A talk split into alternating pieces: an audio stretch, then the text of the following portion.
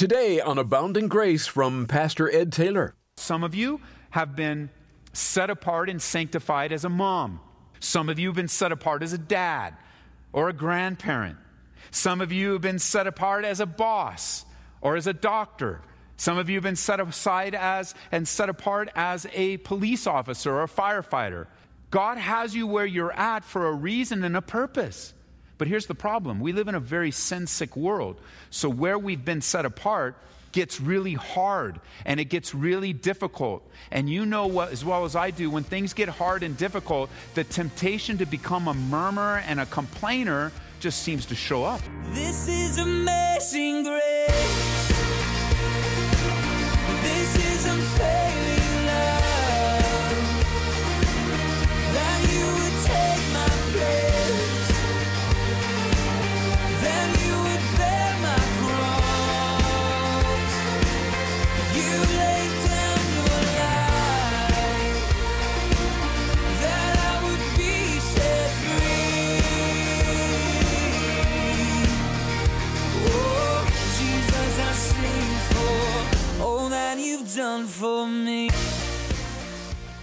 are delighted to be with you and welcome once again to Abounding Grace. Pastor Ed Taylor will join us in just a moment. In chapter 10 of John's Gospel, we run across a group of people that refuse to believe in Jesus. They could have believed if they wanted to, but chose not to.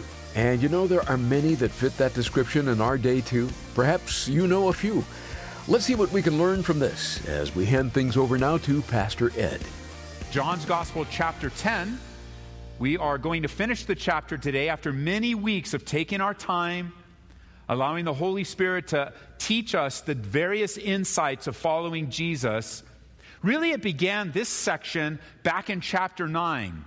In chapter 9, you'll recall, Jesus met a young man that was blind from birth. And it was in his interaction that Jesus healed him. And you would think, I would think, that if I grew up with a, with a friend or I knew someone that was born blind and he was blind from birth, that on that day that he received his sight, I would think that the number one emotion that I would have would be happiness. I'd be happy for him. I'd be excited for him. And many were. But unfortunately, the religious rulers of the day weren't so happy. Because in their eyes, Jesus, he crossed a line. Because you recall that he healed him on the Sabbath. Now, there's no prohibition in the scriptures of healing on the Sabbath. It was a man made religious structure. They, they developed a system whereby they would say, you cannot, in, in the realm of not working, that means you can't even help somebody on the Sabbath. And God in human flesh would have none of that. He did not yield to the perversion that men brought to the truth of his heart. And it was God's heart to heal this man, whatever day, whatever time it might be. But in this healing, it revealed that Jesus was surrounded by a group of people that refused to believe. They had all the evidence that they needed. They had the words of Jesus, the evidence of the acts of Jesus, and they refused to believe. So today I titled our message, You Can Believe If You Want to. You can believe if you want to. Now, the opposite is also true, so it could be a subtitle of our message today, and that is if you don't want to believe, you won't. And today we see a group of people in the beginning stages of these ending verses that refuse to believe, even though they had all the evidence that they needed. And I'm sure you have people like that in your life where you share and you share and you share, and it's always another question, and it's always another argument, and it's always, well, I'll believe it when I see it, and on and on it goes, and you love them and you share with them and you're patient with them, and for that I commend you. We just don't write people off because they're not where we're at yet. We patiently love them. That's one of the things we learn with Jesus. But it can be frustrating, can it? It can be frustrating. Because I'm sure you've also learned over the years that someone coming to you with a question isn't always looking for an answer. Like, not everybody that asks you Bible questions is actually looking for an answer. Many times they're asking the questions in order to pick a fight with you. I hope you don't take the bait. But on occasion we do, don't we? We're just like, oh man, I got trapped by the question.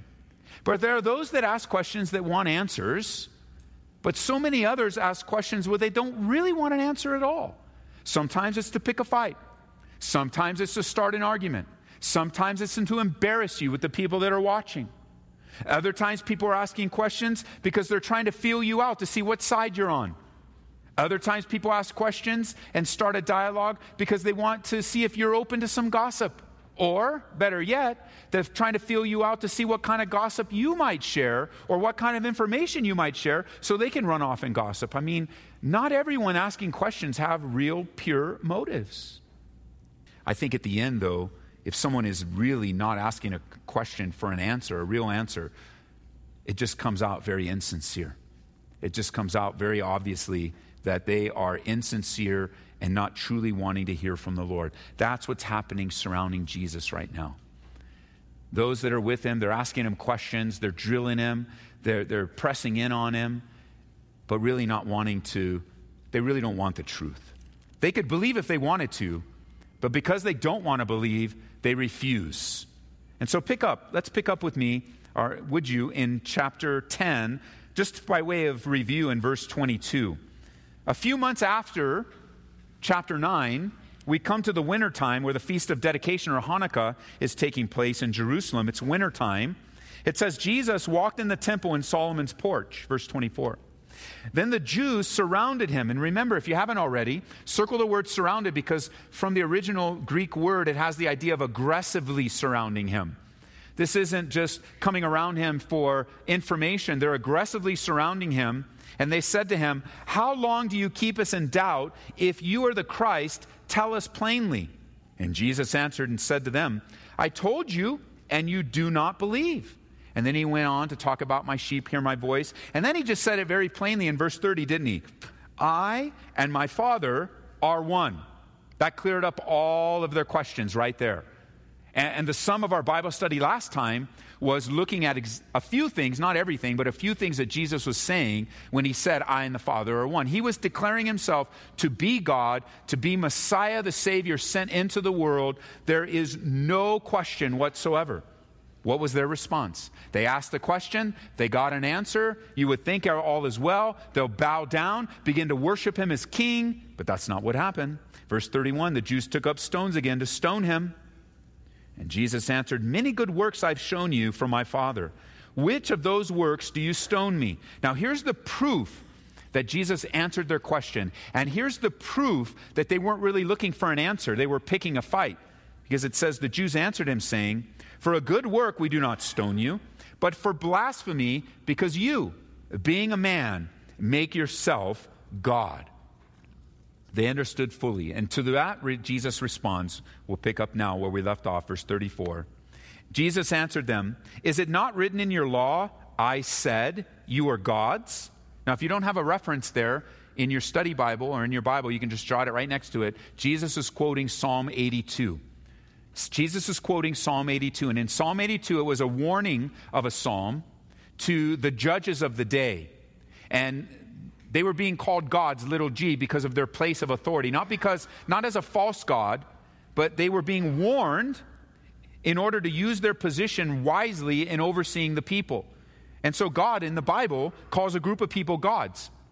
And he says in verse 35 now, if he called them gods to whom the word of God came, and the scripture can't be broken, amen to that, heaven and earth will pass away. But Jesus said his words will by no means pass, by means pass away.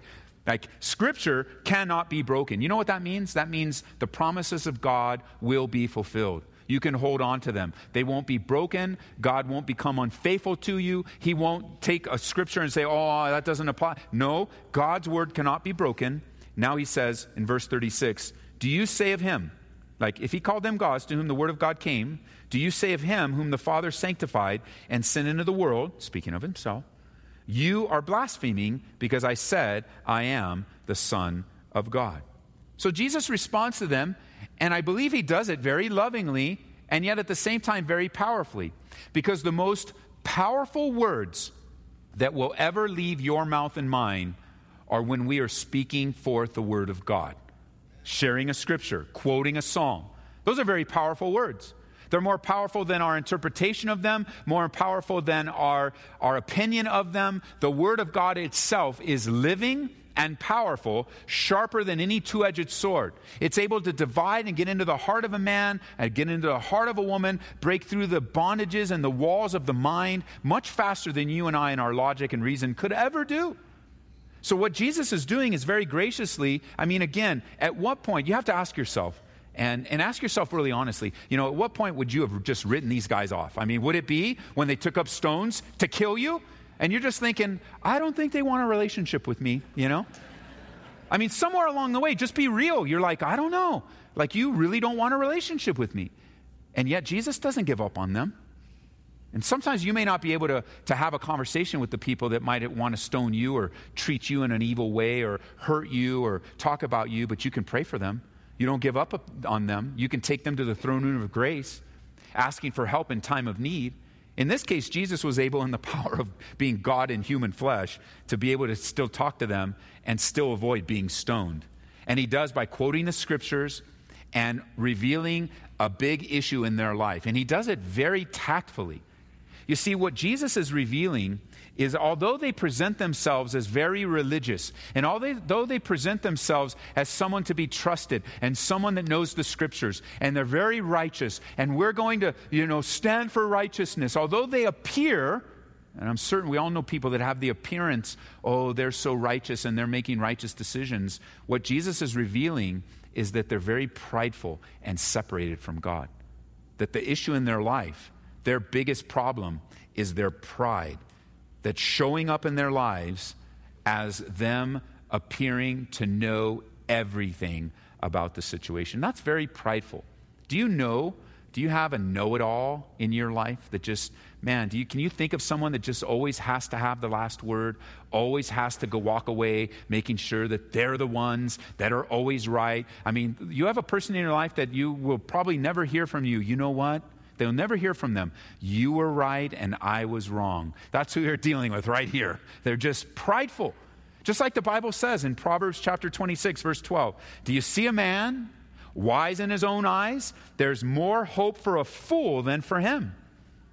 Now, you're kind of thinking and maybe even smiling. I see a few smiles, maybe a few chuckles. Oh, yeah, Ed, I know a person like that. Uh, I, I've met a few people like that. I'm dealing with some right now. Well, what about this? What if I ask the question and people think you are that person? Oh, it could never be me, Ed. I know, you're always right. I get it. I get it. I know. I know. I get it. But lest we think someone else, I believe the Lord would have a word for us. Because certainly we've been known like that from time to time. The Bible speaks toward that. In 1 Corinthians chapter 8, let me just read it to you for the sake of time. 1 Corinthians chapter 8 verse 1 it says this. Now concerning things offered to idols, we know that we all have knowledge. So we all have knowledge. You know, we have, he, he's speaking about knowing about knowledge of false worship, but this is a general statement as well. We all have knowledge. Knowledge puffs up. You know, another way of thinking of that is the more knowledge we get, the bigger head we can grow just filled with knowledge and just thinking we know more than we really do. But the Bible says knowledge puffs up, love edifies. So love always trumps knowledge. Every day, all day, love trumps knowledge. And if anyone thinks that he knows anything, verse 2 says of 1 Corinthians 8. Now, again, let's just ask ourselves uh, does anybody think they know anything here? Anybody? Yes? No? Talk to me. Yes. I mean, something. You know something. I mean, if you think, so I know, I know something. Okay, so this is all for us, every single one of us. Because I think we'd all say, yeah, I know something. Well, here's what the Bible says If anyone thinks he knows anything, he knows nothing yet as he ought to know. It just brings us, puts us back to a place of dependence upon God. It's not that we don't know anything. I'm sure we gather information and, you know, we know more about the Bible than we did when we were new believers. We, we know, know more about our job. We know more about, I mean, we gather knowledge and we grow in knowledge over, over time for sure. But we don't rely upon that knowledge. We don't lean upon that knowledge. We're not in a place where, you know, I know everything. No, man, we know nothing yet as we ought to know. So vital, too, when you're opening up the Bible to bring some counseling and discipleship into someone's life so that they come to you for help and and they're starting to share their story. And as you're listening to their story, you stop listening and you start thinking, well, I know all about that. I know exactly what I'm going to tell them. And you know, I experienced that too. So you say something, I know exactly how you feel, whatever that might be. No, no, no. Stop.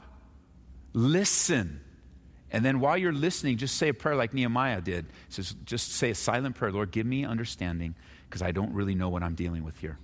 I think I know, but I admit to you that I know nothing as yet I ought to know. So, God, just show me. Uh, Proverbs chapter 3, verses 5 and 6. Trust in the Lord with all of your heart. Lean not on your own understanding. Acknowledge him in all your ways. And what does he promise? To direct your paths. So here Jesus is surrounded by a bunch of the men and women that, primarily men, that think that they know it all, but they really don't. And it's not just a, we can't just stand and go, yeah, I see that, and I know people like that, but rather we need to let it, the Lord speak to us so that we don't become people like that. Galatians chapter 6, verse 3 says, For if anyone thinks himself to be something, when he is nothing, he deceives himself. So he quotes Psalm 82. And as he quotes Psalm 82, he says, You guys, you don't even understand the scriptures. You, you don't even understand. You, you aren't even hearing me. You're not hearing God. And then he says in verse 36 something really cool. He says, Do you say of him whom the Father, mark this, sanctified and sent into the world? Jesus was sanctified and sent into the world so that you and I might have our sins forgiven through his life, death, and resurrection. He was sanctified in sin. Remember last time we looked at Isaiah chapter 9, verse 6? And we learned that in the beginning there it says, For unto us a baby is born. You know, unto us we're given this baby. A son is born, a baby. And that's Earth's perspective, isn't it? The Savior came as a little baby. And we learn how, what, how clever and smart our God is that would allow the Savior to come into, a, into the world as a very non offensive baby. You know, that baby grew up and he died on a Roman cross, but he, he's not offensive. So, from Earth's perspective, you know, a son was born, a baby was born, and yet, from heaven's perspective, a son is given. A son is given. Now, Jesus says that differently he says the Son was sanctified and sent into the world. A sanctified and sent. That word sanctified is very simple. It means to be set apart. Set apart. Often we'll use the idea of our dishes in our kitchen as a reminder of what's set apart. You know, growing up for me, my mom, we basically ate plastic cups, paper plates. That's what we ate. We ate paper plates, and it was good for me because I did the dishes. So, you know, in the day, I know a lot of kids are belly aching about doing the dishes today. Listen, you got it easy, man. How hard it is to push a button. Come on. I had to wash the dishes. We had to have the water in this sink, wash them. This sink, rinse them. Then I had to, we couldn't just put them out. I had to dry them. Then I had to put them away. It was, I had a hard life, believe me. so you guys with dishwashers, don't be, you kids, stop belly aching. You got it made. So when my mom basically my parents worked, so we didn't, so it's just mostly paper plates. That's what we ate on. Threw them away. We were done. But when guests came over, my mom had a special set of, we didn't eat on paper plates when the guests came over. My mom had a special set of dishes. That's what she used. If it was Thanksgiving or a Christmas dinner, we had a special. And you could say from this Greek word that those dishes were set apart for a special use. We didn't use them every day. We, mom didn't want them broken or chipped. We only used them with guests. In my closet as a kid, I had sanctified clothes in the corner. They were called church clothes. I had church clothes. We went to church till I was about the sixth grade, and those clothes were for one reason and one reason only. I couldn't wear them to school, I couldn't wear them to play. They were for church. They were church clothes. They were right there in the corner, and I often found out the hard way that those were sanctified clothes, man. You, like I would play, you know, they weren't designed, they were designed for one thing uh, you put them on and you sit down and you just stay there. That was, can't do anything. Because after church, we'd go outside and play, and I get, I, you know, they weren't, uh, those pants weren't for grass stains. I learned that. That was, you know, them, I'd get grounded, but my mom never grounded me from doing the dishes. She should have. now that I think about it, I'm like, I feel a little ripped off, man. If you're going to ground me, go all the way. Put me in there. Sanctified. Jesus was set apart for a very specific purpose. Well, he didn't come by accident. He came on purpose. And he was sent. He left his earthly home and came in the form of a human being Remember, he didn't he wasn't equal with us in the sense that, that he absolutely went through everything that we did. Instead, he was not identical to us, he was identified with us because he avoided something that none of us could avoid.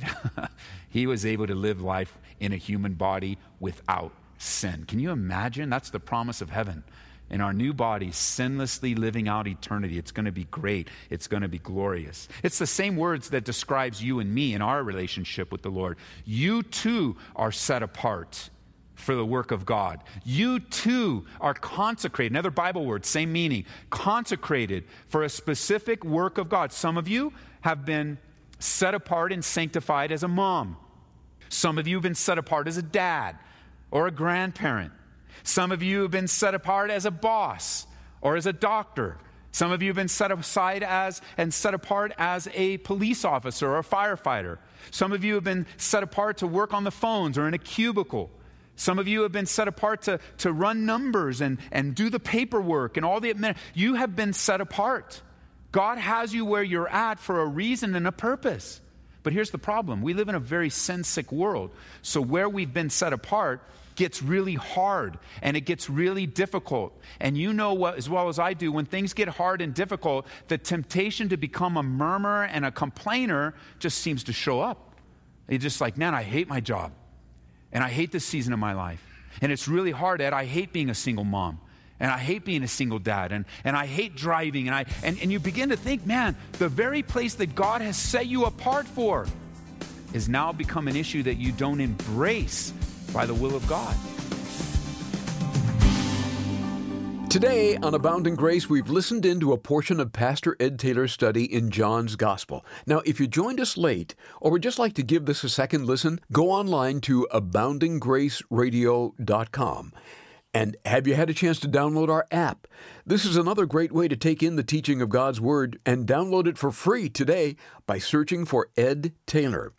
Pastor Ed, as you were encouraging our listeners to embrace what they've been set apart by the Lord to do, I was just thinking of our upcoming Refresh conference. Would you talk about that for a minute or two and tell our listeners how they could be a part of it? Yes, Larry, we are very excited about this year's Refresh Conference coming up in October. Registration is live right now, but I don't want the word conference to scare you away. This this is not a conference in the traditional sense that we're going to come, sit, Bible study, break, Bible study, break, Bible study, break, but rather it's a conference that's n- really not a conference in the sense that we're gathering together uh, servants, ministers, children, children's ministry, anyone that's serving in the church from the first day. I was talking to someone recently, they're starting to serve in the children's ministry with their son day one. From there, all the way to pastors, leaders, elders, uh, spouses. Um, there's even limited uh, childcare and it's not just childcare like we're watching your kids, but discipleship for your kiddos during this time as well. And it, it is a time of Bible study for sure. That's what we do. We're going to encourage you. We're going to have great worship, lots of guests coming in. So go to our website, calvaryco.church slash refresh. Calvary CO, that's for Colorado, calvaryco.church slash refresh. And that'll give you all the information you need to know. Uh, we're bringing in special speakers, special music for us here in Colorado, it's a big deal to have the In-N-Out food truck here. Uh, we've been praying for years. Uh, I moved from California to Colorado to plant the church, and we've always wanted In-N-Out here. Well, In-N-Out burgers are here now, and the truck will be here for the conference and all kinds of neat things. We added even extra, an extra day this year. Um, because we've got some special surprises that we want we want you to be refreshed. That's the that's it. That is the goal. We've been doing this for many, many years. Every year is unique, every year is encouraging, and this year is going to be the best of the best. You can register for and get more information about the Refresh Conference at calvaryco.church. We hope to see you October 6th through the 8th. And please remember that Abounding Grace is made possible through the support of our listeners. We look to the Lord to provide and guide. When you give a donation of $25 or more to Abounding Grace, you're invited to request a copy of Erwin Lutzer's excellent book, How to Break a Stubborn Habit, when your decision to change is not enough. This is a must read for anyone who struggles with getting rid of a nasty habit. Call us now at 877 30 GRACE. That's 877 30 GRACE. Or go online to calvaryco.store. Ed Taylor is the pastor of a church nearby many of you, Calvary Church, Colorado, here in Aurora. For our service times and directions, visit us on the web at calvaryco.church. We hope to see you sometime soon. And be sure to join Pastor Ed Taylor next time for more teaching from the Gospel of John. That's right here on Abounding Grace. This is amazing grace.